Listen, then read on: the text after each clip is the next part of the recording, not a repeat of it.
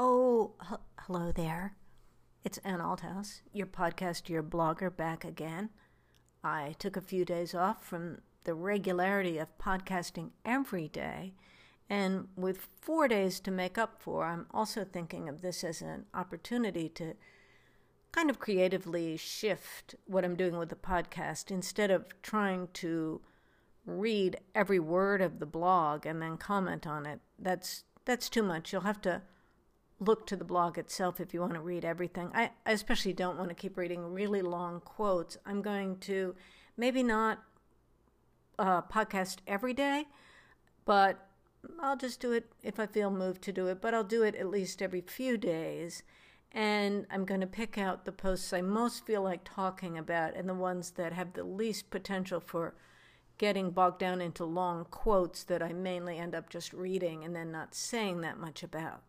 So we'll see how this goes. I'm going to do them in the order, not in chronological order, but in an order that I think allows them one to flow into the other. So I'm trying to, I'm going to try to get, mm, this is kind of an experiment today where I've kind of planned the order that I'm going to do them based on themes that I think could develop if I talk about it the right way. So we'll see how that goes. Now, um, I'm going to start with a post that went up the day after Thanksgiving. And Thanksgiving was the first day that I didn't do a podcast. So I have Thursday, Friday, Saturday, and today is Sunday, four days. I'm going to begin with something that happened to go up on Thursday. And this actually has two, begins with two embedded videos, which obviously I can't share in the podcast, but I have a video of Donovan in concert singing the song There Is a Mountain. First there is a mountain, then there is no mountain, then there is. And then a second embed, which is Bob Ross, the wonderful Bob Ross. These are both sweet men with curly uh, dark hair who uh, seem gentle and uh, pleasing and comforting in certain ways. And uh, Bob Ross is painting steep mountains. And you know, I have Bob Ross just because I wanted to go and hear the song There Is a Mountain again and to read the lyrics of that because it had come up when I was out running and I just had my songs on shuffle and that came on and was a significant part of my run as I do my dawn run out in the forest. There is a mountain. There was no mountain. There's some gentle hills. Gentle hills, like a gentle uh, singer or painter the hills where I was running were gentle, and the gentle song "There Is a Mountain" came up in my play in my playlist shuffled, and I kept thinking about it, and I wanted to look up the lyrics and read the annotations to the lyrics. So this was at the lyric. The lyrics are first there is a mountain, then there is no mountain, then there is. There's some other words, but those are the most memorable words. First there is a mountain, then there is no mountain, than there is. And at the Genius, Genius is a nice website for the lyrics. I always go there when I want to read lyrics because they I like the way it looks, and it has annotations, and it usually works out pretty well that if the singer, if the songwriter has said something about the meaning of the song, or if there have been interviews or uh, standard ideas of what things referred to in songs, you'll find it collected there in all likelihood. So here's what I read at Genius Annotation quote. There Is a Mountain by Donovan was released as a single in 1967. The lyrics reference a saying by, now I'm going to say a name that's Chinese that I have no confidence that I'm saying it correctly, but I'm just going to try to say it. Lyrics, the lyrics reference a saying by Qing Yuan Weixin, W E I X I N. Here translated by D.T. Suzuki. Quote, Before I had studied Zen for 30 years, I saw mountains as mountains and rivers as rivers. When I arrived at a more intimate knowledge, I came to the point where I saw that mountains are not mountains and rivers are not rivers. But now that I've gotten its very substance, I am at rest. For it's just that I see mountains once again as mountains, and rivers once again as rivers. Close quote. Searching for the song uh, that morning, that was Friday morning, Google gave me the Donovan clip. I love his shirt. I said, reference, which was a reference to another Donovan song, I Love My Shirt. It's a blue shirt with little planets and moons and suns on it. It's a it's a hippie shirt. It's a gentle hippie shirt, and there is a mountain presents just a perfect gentle hippie vibe. And in I have to say, 1967, I was 16, so that's very meaningful to me. Uh, Google gave me that Donovan clip, and Bob Ross just threw in Bob Ross like that. He's got a mountain too, a steep mountain. So I thought it was, I just thought it was cool that when I went to, uh, that just by chance, the song comes up in my shuffle. And then when I look for it, because it stayed with me, uh, I'm given this other thing, Bob Ross with his mountains, and uh, and the two men, Donovan and Bob Ross, seem to seem to go well together. Now, next, I want to talk about the mysterious metal monolith that was found last week in the U- Utah desert. And as the New York Times puts it, the mysterious metal monolith that was found last week in the Utah desert has vanished.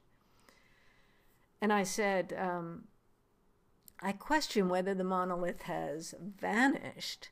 If you're with me in a room, then you leave and come back a week later, and I'm not there, it would be a gross failure to follow Occam's razor to say that I had vanished. In all likelihood, I walked out and I continue to exist. I've gone somewhere else. You just don't know where. The question is who extracted the 10 foot tall steel slab from its precisely hewn hole in the rock, and where have they taken it?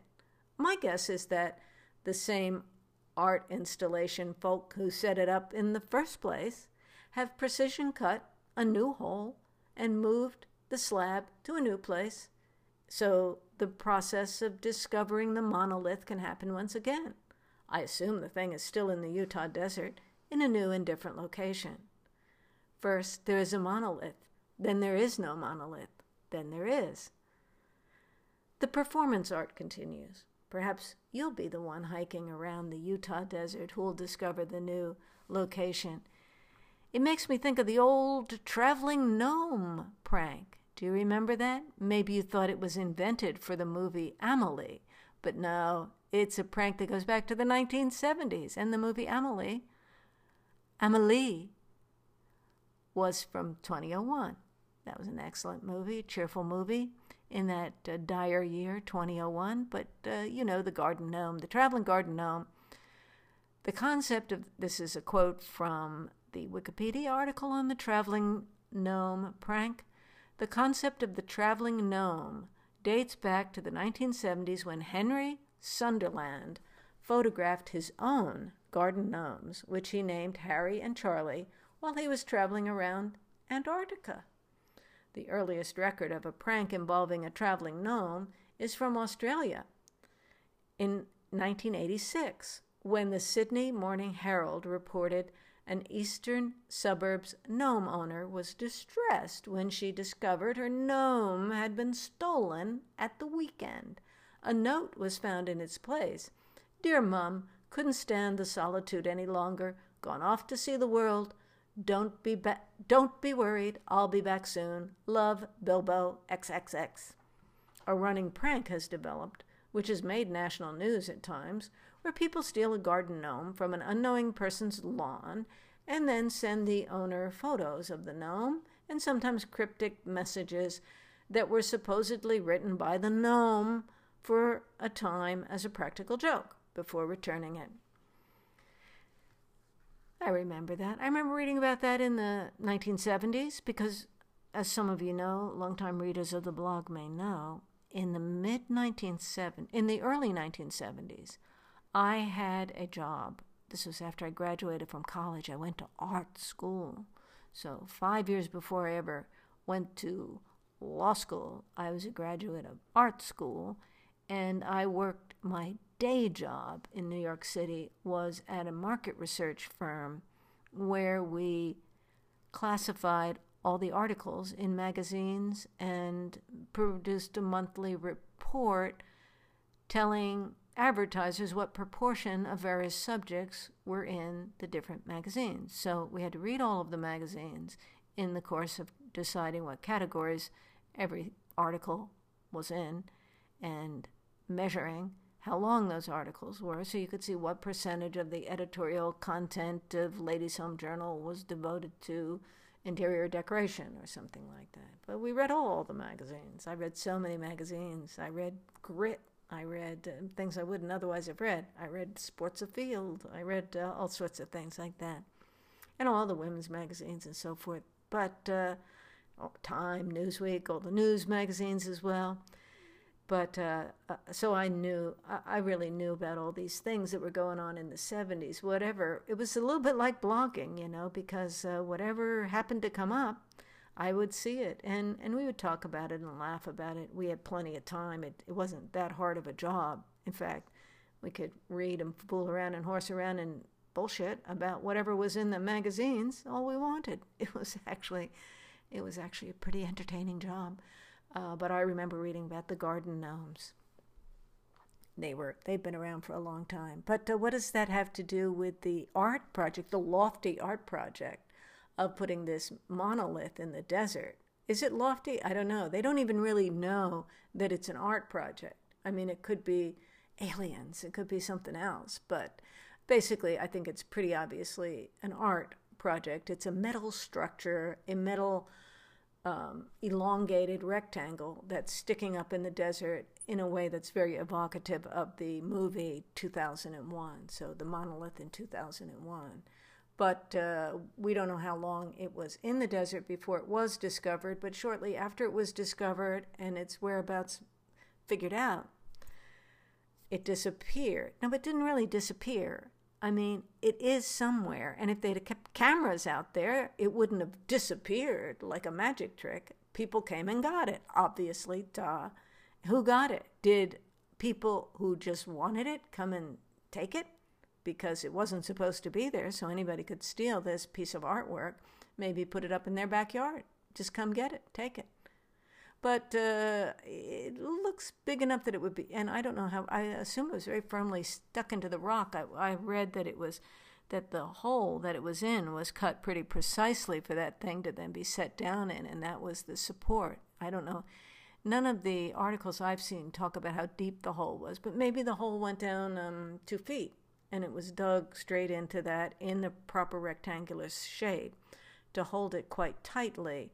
I think pulling it up I don't know how heavy it really was. Maybe it looks heavier than it really is. How thick was the steel?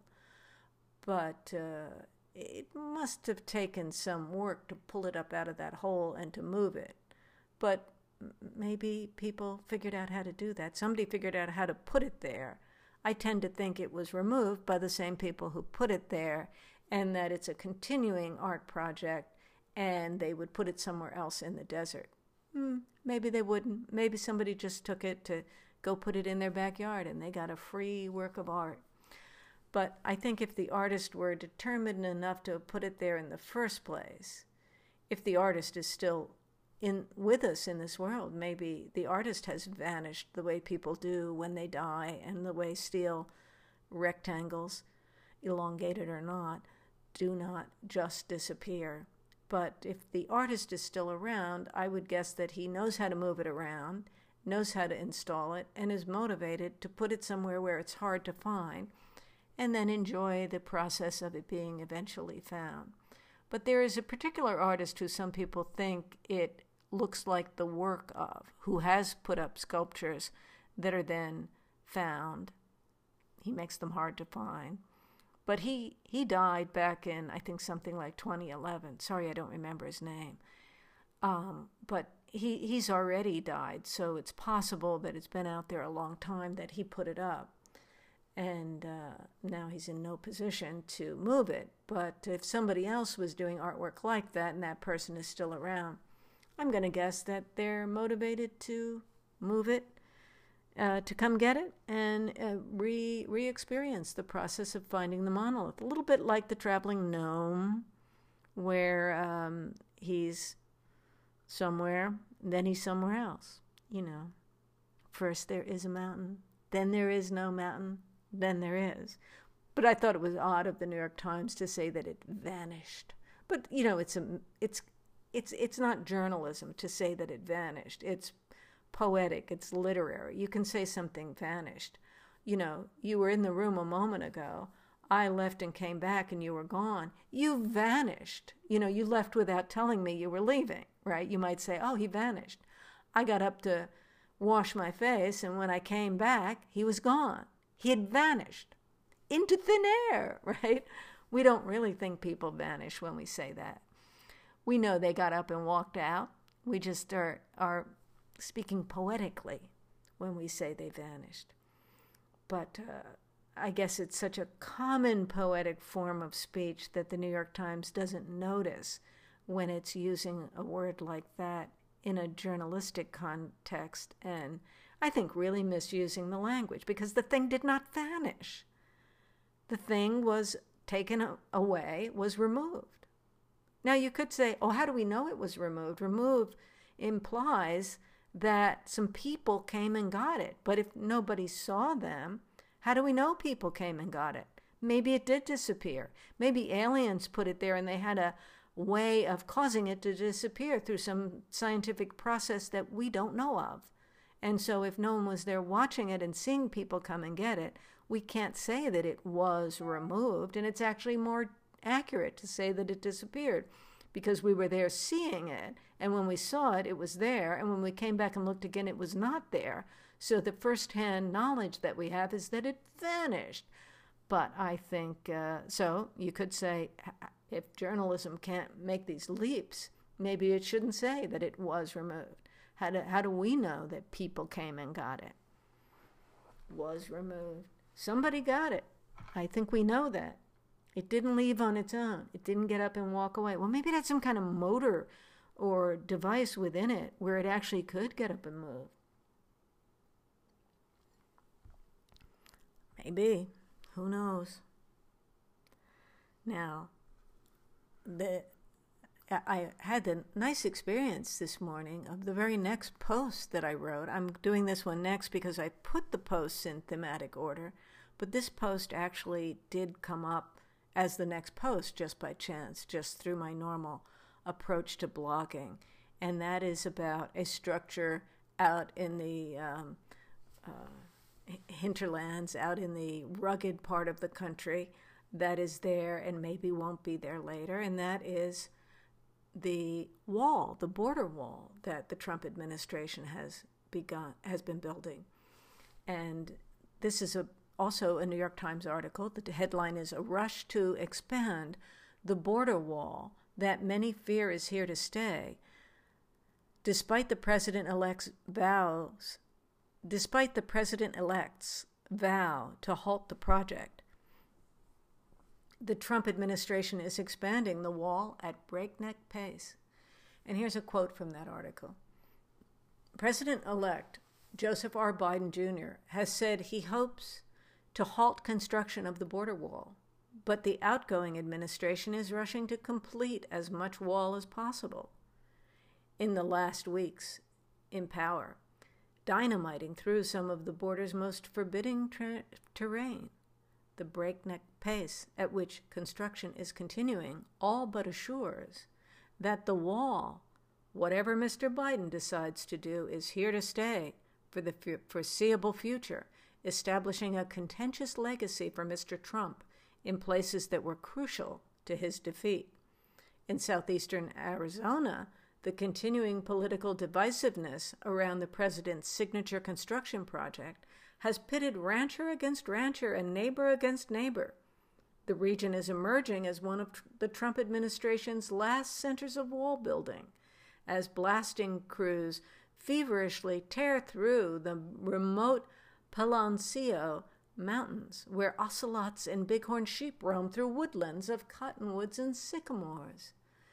This isn't just heartbreaking, but totally pointless, said Diana Hadley, a historian whose family's ranch includes much of Guadalupe Canyon. She said natural barriers had long served as a deterrent against crossings in the remote area. Karen Hasselbach, who lives on another stretch of the border in Arizona near the San Pedro River, had begun likening the border wall, which she despises, to the work of Christo, the Bulgarian born conceptual artist known for epic scale environmental projects. I try to look at it as a temporary art installation. My hope is it gets torn down.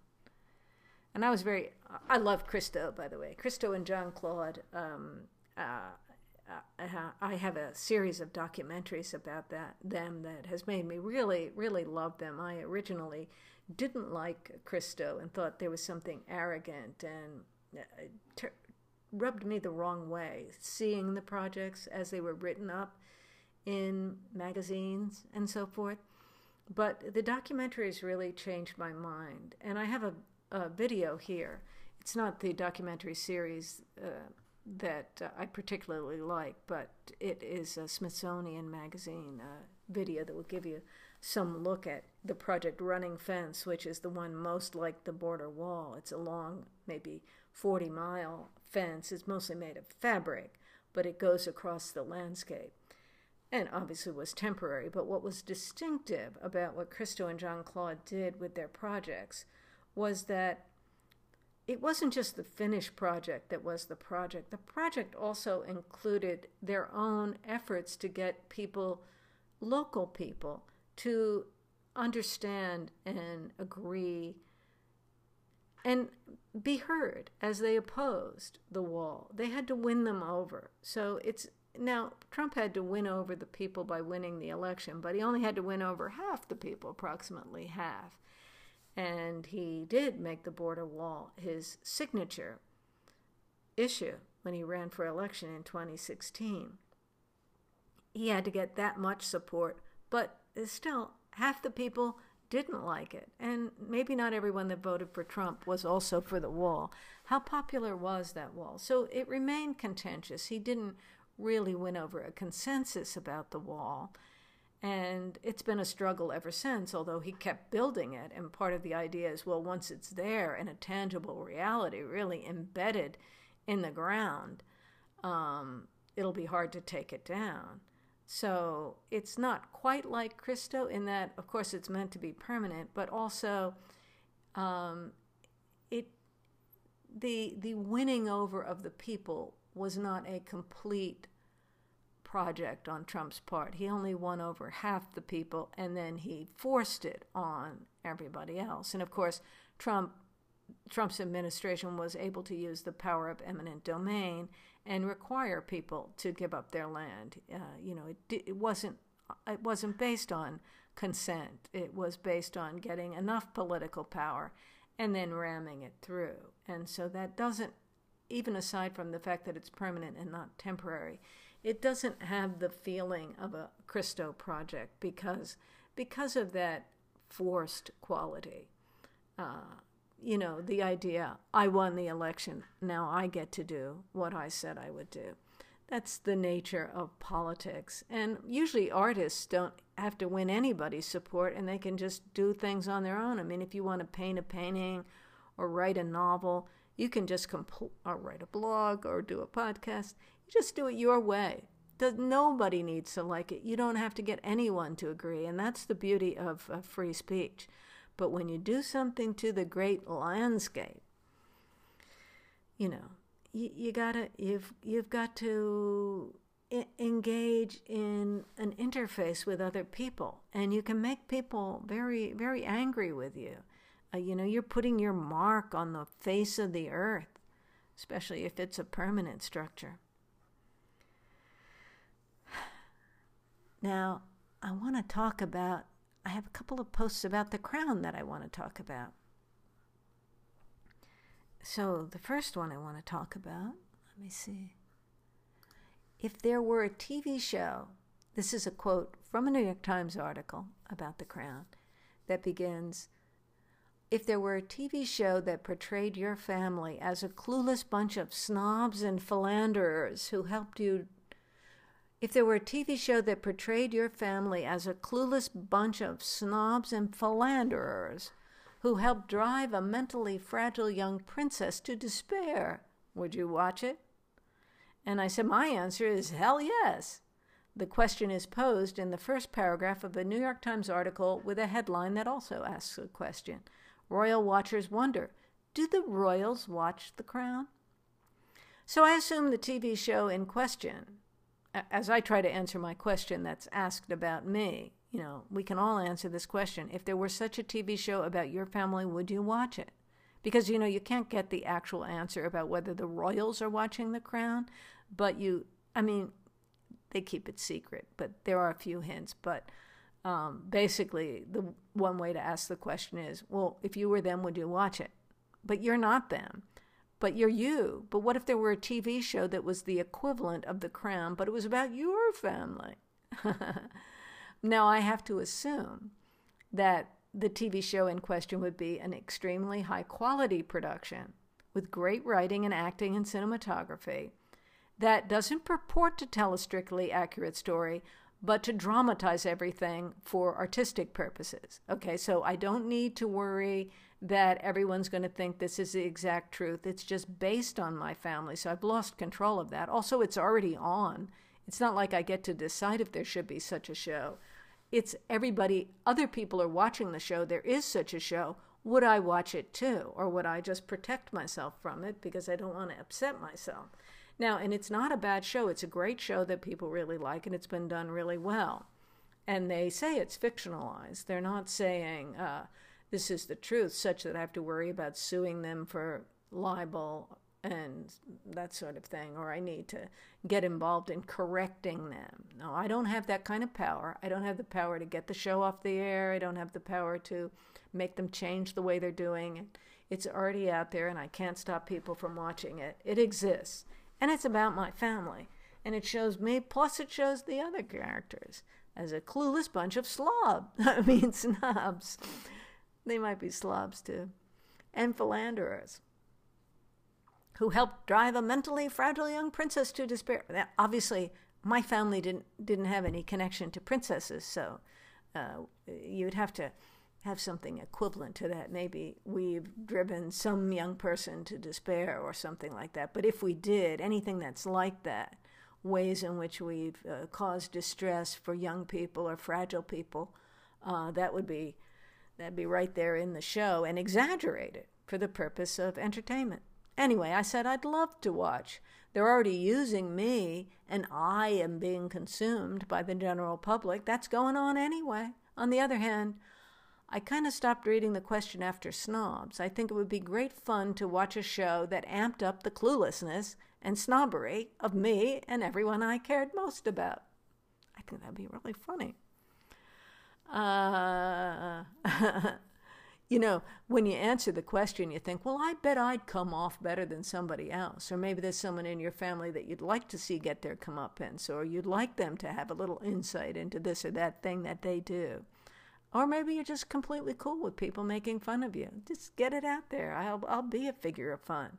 You know, that's one thing I like about Trump is that he completely accepts that people are making fun of him all the time. People like to say, oh, act like it must be really bothering him because he's such a narcissist. It must be really disturbing to him. Uh, uh, but uh, I don't see that. It seems to me he can totally take it and he just likes being the center of uh, the center of things. And so if, if they're making a show about me, uh, well, you can't call me a narcissist for them deciding to make a show about me. I didn't cause it to be made about me.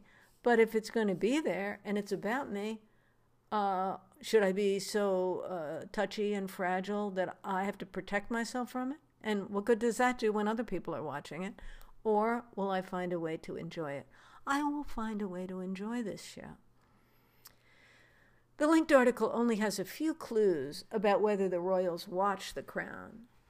I think the question whether they would watch, that is, whether you'd watch if it were you, is more interesting. But here are the things that are in the article about that are some clues about whether anybody watches.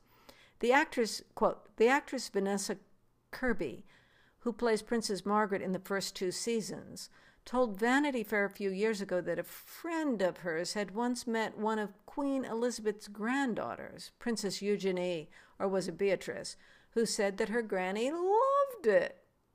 I'm pretty sure that the Queen, Prince uh, and then Richard Palmer, who writes about the royals for the Daily Express, said, I'm pretty sure that the Queen, Prince Philip, and Prince Charles don't watch The Crown. Some royals are apparently being performatively anti crown, making their views, if in fact they have views, known via a network of friends. Olivia Colman, who plays the Queen, said she once sat next to Prince William at a dinner and that while he was charming and gracious, their exchange didn't go very well when the crown came up. He asked what I was doing at the moment before he quickly added, Actually, I know what you're doing, she told an interviewer. I was so excited and asked, Have you watched it? His answer was a firm no. Um, and I said, uh, and then I, I, I added, I hope The Crown eventually has episodes that show the characters fussing about the TV show The Crown. If they did that scene where Prince William's where, where Prince William says, Actually, I know what you're doing to Olivia Colman, they'd have to get another actress to play Olivia Colman. I like when things go meta like that. So uh, the Queen would be, no, there would have to be a, an Olivia Colman character in the show, but it couldn't be played by Olivia Colman. Although I think when the show progresses to later times, they're going to get another actress to play the queen, and it won't be Olivia Colman anymore. So it's possible that in in that they could get Olivia Colman to play Olivia Colman. That would be weird. A difficult question.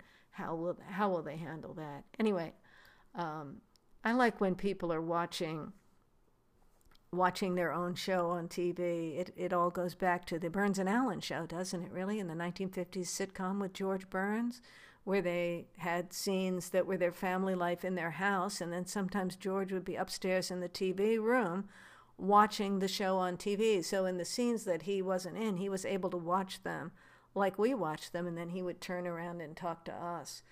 Uh, it's early early television meta stuff, so Maybe maybe it's old fashioned to go meta now.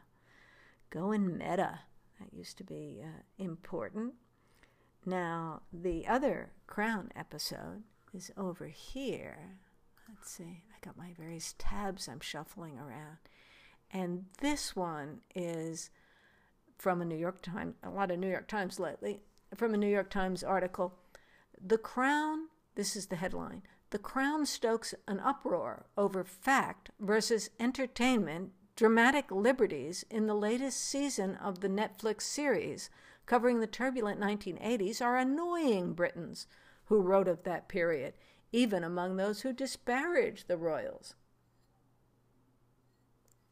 And here's a quote from that article Behind the frustration with the crown is a recognition that, right or wrong, its version of the royal family is likely to serve as the go to narrative for a generation of viewers, particularly young ones, who do not remember the 1980s, let alone the more distant events covered in earlier seasons. They'll watch it and think this is the way it was, said Dickie Arbiter, who served as a press secretary to the Queen from 1988 to 2000. He took issue with parts of the plot including a scene in which aides to Charles question Diana about whether she's mentally stable enough to travel alone to New York City. I was actually at that meeting, Mr. Arbiter said. No courtier would ever say that in a million years. The biggest problem, said Penny Junor, who has written biographies of Charles, Diana, and Mrs. Thatcher, is that the crown poses a threat to Charles who arguably comes off worst in the series. It is wonderful television. It is beautifully acted. The mannerisms are perfect, but it is fiction, and it is very destructive. And I said, I've, I'd avoided The Crown, but in the last two weeks, I've watched the first seven episodes of season four. After seeing the first three episodes, I subscribed to Netflix, something I'd been avoiding for years. I'm now a Netflix person and I find it quite mesmerizing. I'll finally be able to cancel the cable series, which is so much more expensive, and which I wasn't watching at all. Anyway, historical fiction, what do you expect? You've got to criticize the inaccuracies, but also realize that this is the way it's done. it's a much bigger problem that journalism is inaccurate and unprofessional, but it's completely professional for television and movie dramas to twist characters and events to make things exciting and interesting. How else can you do it? I like Junor's statement the mannerisms are perfect, but it is fiction and it is very destructive. The perfect mannerisms. How can they be perfect and yet fictional? Belong especially to the Charles character. Are they destructive because they are true, or are they destructive because they are false? So, yeah, you might wonder how did I watch those episodes of The Crown before I subscribed to the Crown. Well, we actually we actually left town for a few days uh, a couple of weeks ago. We had a, an Airbnb in Brown County, Indiana, and we went down on some good weather days to mountain bike, mountain bike and hike. And it was quite pleasant and absolutely socially distanced and lovely. I'm gonna I think we're gonna do more Airbnb things in the future. I, we'd only done that once before, but uh, if you get good at selecting places, it can be very nice and it can work out better than a hotel if, if for COVID purposes because uh, you don't have to have any contact with anyone. You know, you just go in through a code keyless entry system and uh, it's all it's all there. You don't have uh, anybody at a desk that you need to deal with or any maids coming in and you can keep yourself uh, keep yourself safe, keep yourself secluded. There are secluded places, maybe places more secluded than your own home. Now, why would the internet, here's the next post, why would the internet have corrupted Republicans so much more than Democrats, the global right more than the global left? I'm reading the rotting of the Republican mind when one party becomes detached from reality by David Brooks in the New York Times. So he's asking why would the internet have corrupted Republicans so much more than Democrats, the global right more than the global left? My analysis begins with a remarkable essay by Jonathan Rauch who pointed out that every society has an epistemic regime, a marketplace of ideas where people collectively hammer out what's real. In democratic, non theocratic societies, this regime is a decentralized ecosystem of academics, clergy members, teachers, journalists, and others who disagree about a lot but agree on a shared system of rules for weighing evidence and building knowledge. This ecosystem, Rauch wrote, operates as a funnel. It allows a wide volume of ideas to get floated, but only a narrow group of ideas to survive collective scrutiny.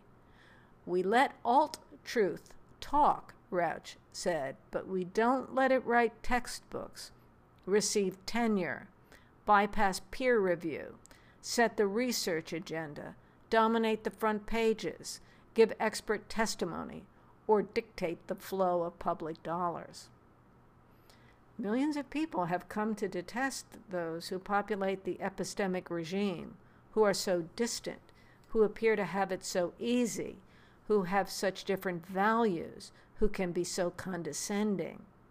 Trump and his media allies simply ignore the rules of epistemic regime and have set up a rival trolling regime. Now, that's the end of the quote.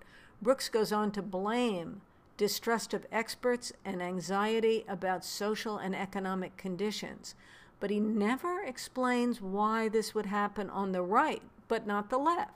Nor does he attempt to demonstrate that the problem does, in fact, belong to the right and not the left. That is, ironically, he himself does not follow a shared system of rules for weighing evidence and building knowledge. And it's so ugly to speak of rotting minds. You'd better be sure there's no rot in your own before you express that kind of emotive contempt and disgust. What makes you so sure you and your friends constitute an epistemic regime that ought to be deferred to by the people you obviously regard as deplorable? You're putting it right out there in the open. And you assume that the non elite people of the left are already in full deference mode. Why? What more can I say there? I mean, you see what I, you see my point of view. It's that there's this idea that we have a marketplace of ideas and it works to get to the truth. You know, that's the kind of free speech. Um, uh, that's the orthodox idea of why we have free speech, so we can have a marketplace of uh, ideas, and it's the best test of what is true. Um, but do you really get to the truth? Um, people who believe in the marketplace of ideas don't necessarily think that's what gets us to the truth. It might not get us to the truth. Just because more people buy it doesn't mean it's going to get us to the truth. These are ideas that are commonly gone through when we talk about uh, how free speech works. Some people think uh, there's value to free speech quite aside from whether the marketplace of ideas really work. And, um, you know, most of the elite uh, thinkers that I've run across, and I've taught uh, free speech among other legal topics, um, don't don't believe that the marketplace of ideas gets us to the truth. So maybe that's why people like Rauch and Brooks are drawn to a notion that you can't really have all of the people involved in deciding what they want to buy in the marketplace of ideas. You have to have some special people, some better people who are doing the selection. You know, it reminds me of all of these um, articles about choice that uh, the I think there's a book called The Paradox of Choice, the idea that if you have too many products, too many things you can choose from, that you'll actually do a worse job and somebody ought to be making the selections and limiting what your choices are. You really can't do it yourself. Notice that there is value to freedom and value to everybody participating in making their own choices, even where they make bad choices. There's something good to that. But here, Brooks is simply bemoaning that people are thinking, uh, reading, hearing ideas for themselves and thinking about what is true. They're not doing a good enough job. They need to defer to their betters, but they're not going to do that. Now, by saying, oh, it's just the right who has this problem, it's not the left that has the problem. Uh, I, I don't even know where he comes up with that idea. Just the idea that the the left is accepting the better ideas. Is that really true? Well, prove that. You know, it's just a given. He's just using that as an article of faith. Right, bad, left, good. What's so, uh, where's the uh, admirable epistemic regime of coming up with ideas like that? I find that, um, find that not very convincing at all. Oh, now there's one more thing. Or there are two more things, and I lost one. Okay, wait a minute there's one more there's two more things I want to talk about. And as long as we're talking about disgust and contempt, they kind of they kind of lead in that direction. This is from an article in The Guardian called I Stopped Trying to Control My Body The Women Who Gave Up Grooming in 2020. Quote Legs have bristled beneath the embrace of thermal leggings chins have sprouted solitary hairs like lone flags atop the summit of Everest, fluttering proudly in the wind. It was not a strike per se, but a national grooming hiatus. Practical reasons alone cannot explain why so many women have opted to grow out their hair color or rewild their eyebrows. The pandemic has uprooted all of our ways of being in the world says Jacqueline Wong of the University of South Carolina, an expert in gender and attractiveness.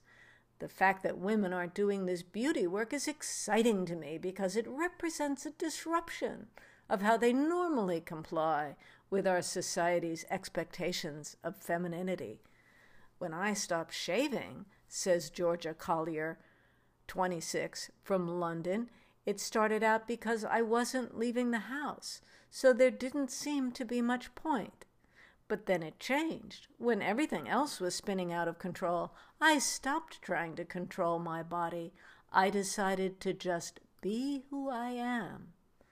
So that's one reaction to the pandemic is to lose control, to let everything go, to stop doing these neat little routines about yourself and to be more loose and free and un and, and uncareful.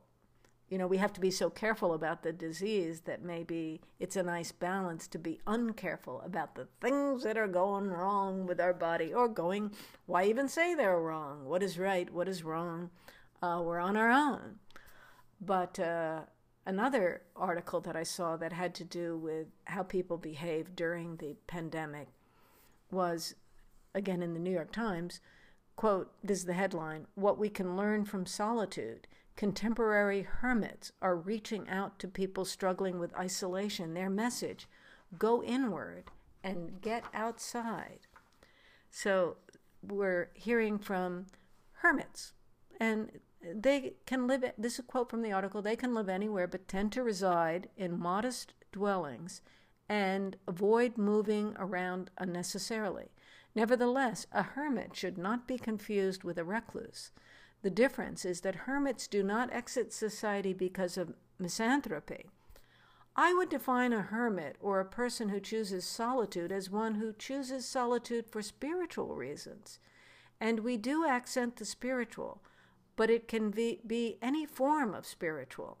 And that last part was a quote from Karen Karper Fredette.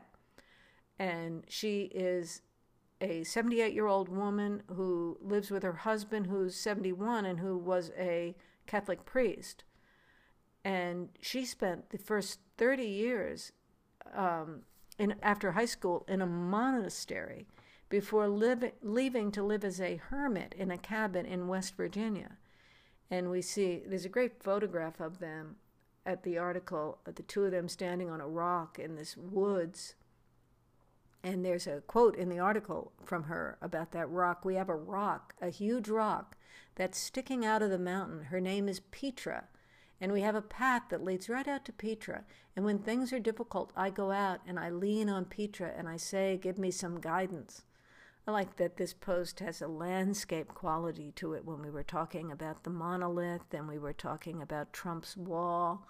Here's another rock. So these are places, places in the landscape. Now, the Fredettes, who are both hermits together now, in the religious sense, um, the Fredettes, this is also from the article, the Fredettes and other hermits believe that anyone could benefit from incorporating some eremitic fundamentals, such as being rooted in place, practicing austerity, and committing to a daily schedule that prioritizes prayer or meditation to help them make sense of their isolation into their lives, regardless of personality type, religiosity, or life circumstances.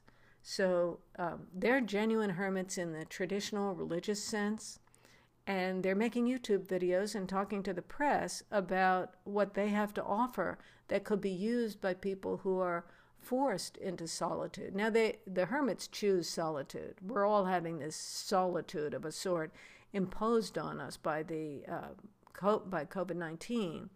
Um, but so there's an aspect of being a hermit that isn't available to those of us who are living like hermits because it's forced on us. So it's more like being in prison. And yet, what can the hermits teach us? Maybe they can teach us things that there's something that to know when something's forced on you that it's something that some people would choose voluntarily. You know, it's just talking about free speech and the marketplace of ideas and the paradox of choice, this idea of choosing and freedom. So, um, if you have something imposed on you that you've got to do, it uh, you're deprived of your choice, and yet it may be helpful to know that this thing that's being forced on you is something that some people choose. Some people like this would put this as the best way to live. And even if it's not your choice, you could perhaps, when it's forced on you, find value in it, make good out of it. Uh, by understanding the way in which it operates for people who do choose it and see it as the ideal way to live, the way they want to live. They're not um, they're not exiting society like a recluse because they have a problem with other people, uh, but there's a, a higher calling that they're responding to. And when you're forced into solitude, perhaps you could learn from them and find a way to value value it for yourself. So there's these qualities being rooted in place, you know, your home. You have to stay in your place. There's no traveling, there's no going here and there, but it's a specific choice to stay in one place, to stay rooted, to practice austerity, right?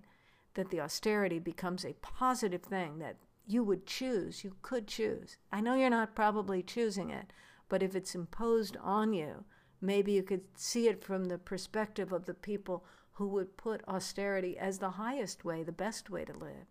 Committing to a daily schedule that prioritizes prayer or meditation.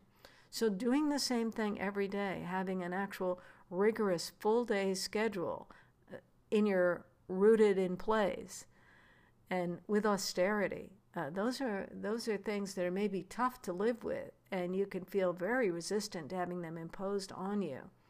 But if you really are in this place, maybe seeing the value that they find in it that makes them choose it is something that will be that will be good. And uh, you can watch them on youtube so that's also something you might do.